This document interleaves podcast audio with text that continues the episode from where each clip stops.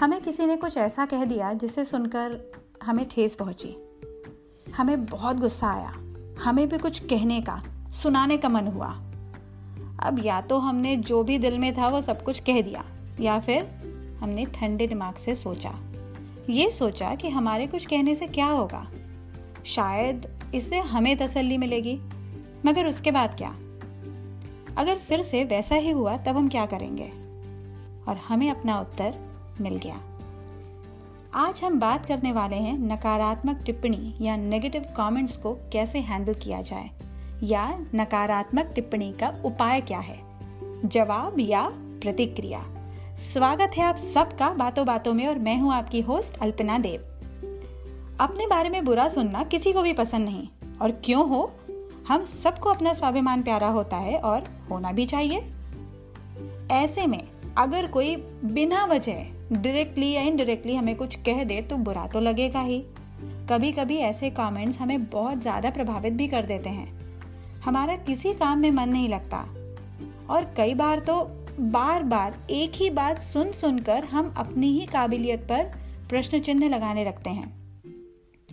हम अपने से छोटों को कहते रहते हैं कि किसी के कुछ भी कहने से कोई फ़र्क नहीं पड़ता। हमें खुद पर विश्वास होना चाहिए। दूसरा चाहे जो कुछ भी कहे। हमें अपना काम करना नहीं छोड़ना चाहिए।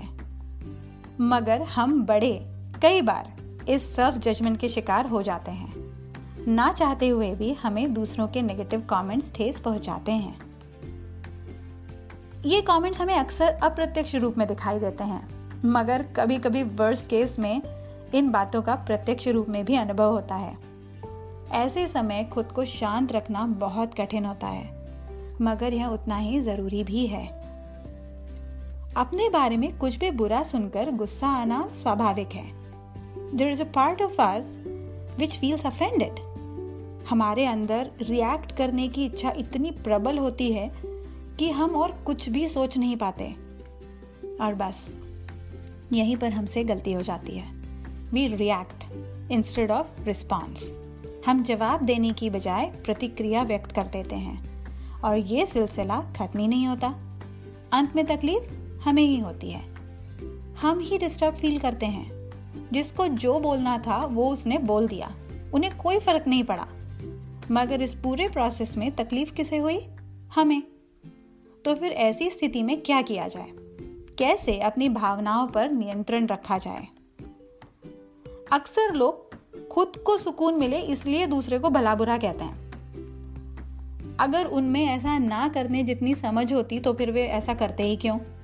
इसलिए सबसे पहले खुद पर भरोसा रखें। हमारा खुद पर भरोसा होना बहुत ज़रूरी है।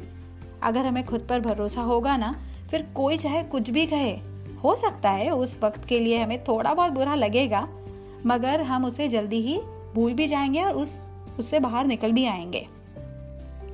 अगर हमने कुछ भी गलत नहीं किया, फिर हमें चिंता करने की ज़रूरत ही नहीं है। चुप रहना कमज़ोरी नहीं होती। ऐसी परिस्थितियों में हमें अक्सर ऐसा लगता है कि अगर मैंने कुछ भी नहीं कहा तो दूसरा मुझे कमज़ोर समझेगा। मगर ऐसा नहीं होता। बहुत बार चुप रहकर भी आप परिस्थिति को ज़्यादा अच्छे तरीके से संभाल सकते हैं। हो सकता है कि आपको मनी मन ये बात परेशान कर रही हो कि मैंने कुछ क्यों नहीं कहा? मैं क्यों चुप रही?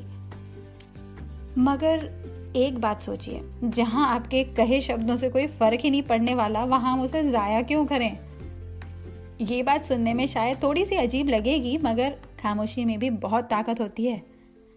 हम शांत रहकर भी परिस्थिति का सामना कर सकते हैं। इनफैक्ट मैं ये कहूँगी कि इससे आपकी मेचोरिटी ही दिखेगी। सो मेंटेन योर डिग्निटी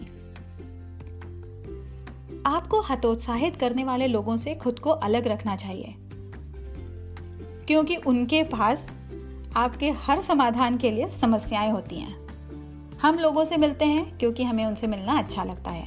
हम उनसे बातें करते हैं क्योंकि हमें उनसे बात करके खुशी मिलती है। मगर उनमें से कुछ लोगों की बातें अगर हमें हतोत्साहित करें तो उनसे दूरी बना लेने में कोई बुराई नहीं है। ज़रूरी नहीं है कि पाँच लोगों के ग्रुप में सभी से आपकी दोस्ती हो। हम बाकी के दोस्तों से वन ऑन वन कांटेक्ट भी रख सकते हैं। ऐसे दोस्तों के साथ रहिए जो आपका साथ कभी ना छोड़ें। अगर हमें उन लोगों से दूर रहना चाहिए जो हमें डीमोटिवेट करते हैं तो हमें उन लोगों के साथ भी रहना चाहिए जिनसे हमें पॉजिटिव वाइब्स मिलती हैं। जैसे मैंने शुरू में कहा कि हम सबको खुश रहना अच्छा लगता है। और बार बार अगर हमें कोई बुरा भला कहे तो ना चाहते हुए भी कहीं ना कहीं deep down we feel hurted तब अगर हमारे दोस्तों से हमें वो दिलासा मिले, वो हमें सपोर्ट करें और जिनके होने से हमें एक पॉजिटिविटी मिले। तो ऐसे दोस्तों का साथ होना बहुत ज़रूरी है। इसका ये अर्थ बिल्कुल नहीं कि हम कमज़ोर हैं या हमें खुद के लिए खड़े होना नहीं आता, मगर उन चंद पलों में जब हमें किसी अपने के साथ की आवश्यकता होती है, तब आशावादी लोगों का होना बेहद ज़रूरी है। ये वे लोग हैं जो आपको आगे बढ़ता हुआ देखना चाहते हैं, जो आपसे ये कहें I will help you I will be there for you you can count on me सच बताइए, ये शब्द सुनने में कितने अपने लगते हैं। इस पूरे घटनाक्रम या इंसिडेंट को एक लर्निंग एक्सपीरियंस समझें।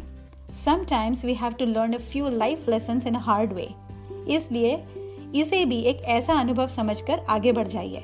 ऊपर वाले का शुक्रिया अदा करिए जो आपको वक्त रहते उसने संभाल लिया। कभी कभी उनका फीडबैक हमारे लिए ज़रूरी भी होता है। हम सब आगे बढ़ना चाहते हैं और इसके लिए हमें लोगों के फीडबैक की ज़रूरत होती है। इसलिए दूसरों के फीडबैक के लिए भी ओपन रहिए। लोगों के विचार करने के, बोलने के तरीके तो को तो हम बदल नहीं सकते। मगर उनसे कितना प्रभावित होना चाहिए, ये तो हम तय कर ही सकते हैं। इसलिए, जो हमारे हाथ में है और हमारे भले के लिए है, वो हम करें और जो उन्हें करना है वो उनको करने दें। कई बार तो लोग उनकी कुछ बातों या आदतों के प्रति असुरक्षित या इनसिक्योर फील करते हैं और इसलिए वो दूसरों में खामियाँ ढूंढते रहते हैं। ऐसे में उन्हें नज़रअंदाज करें और खुद पर भरोसा रखें और अगर उनकी कही हुई बातों में थोड़ा सा भी तथ्य है तो फिर उस पर विचार करें। दोनों में हमारा ही फ़ायदा है। आपको क्या लगता है? ऐसी परिस्थिति में गुस्सा करना या दूसरे ने जैसा किया वैसा ही जवाब देना ठीक है? या चुप रहकर या कहिए शांति से उसको हैंडल करना। मैं आशा करती हूँ कि आपको आज का विषय अच्छा लगा होगा। अगर आपको ये पॉडकास्ट पसंद आया तो इसे सब्सक्राइब करिए और मुझसे बातें करने फिर ज़रूर आइए। आप मुझे ट्विटर पर अल्पना अंडरस्कोर देव इंस्टाग्राम पर अल्पना बापट और फेसबुक पर मदर्स गुरुकुल के नाम से फॉलो कर सकते हैं। आप मुझे बातों बातों में podcast at Gmail dot com पर भी संपर्क कर सकते हैं। तो फिर मिलते हैं जल्दी ही। तब तक के लिए खुश रहिए, स्वस्थ रहिए, मुस्कुराते रहिए। मैं हूँ अल्पना देव और आप सुन रहे हैं बातों बातों में। Bye bye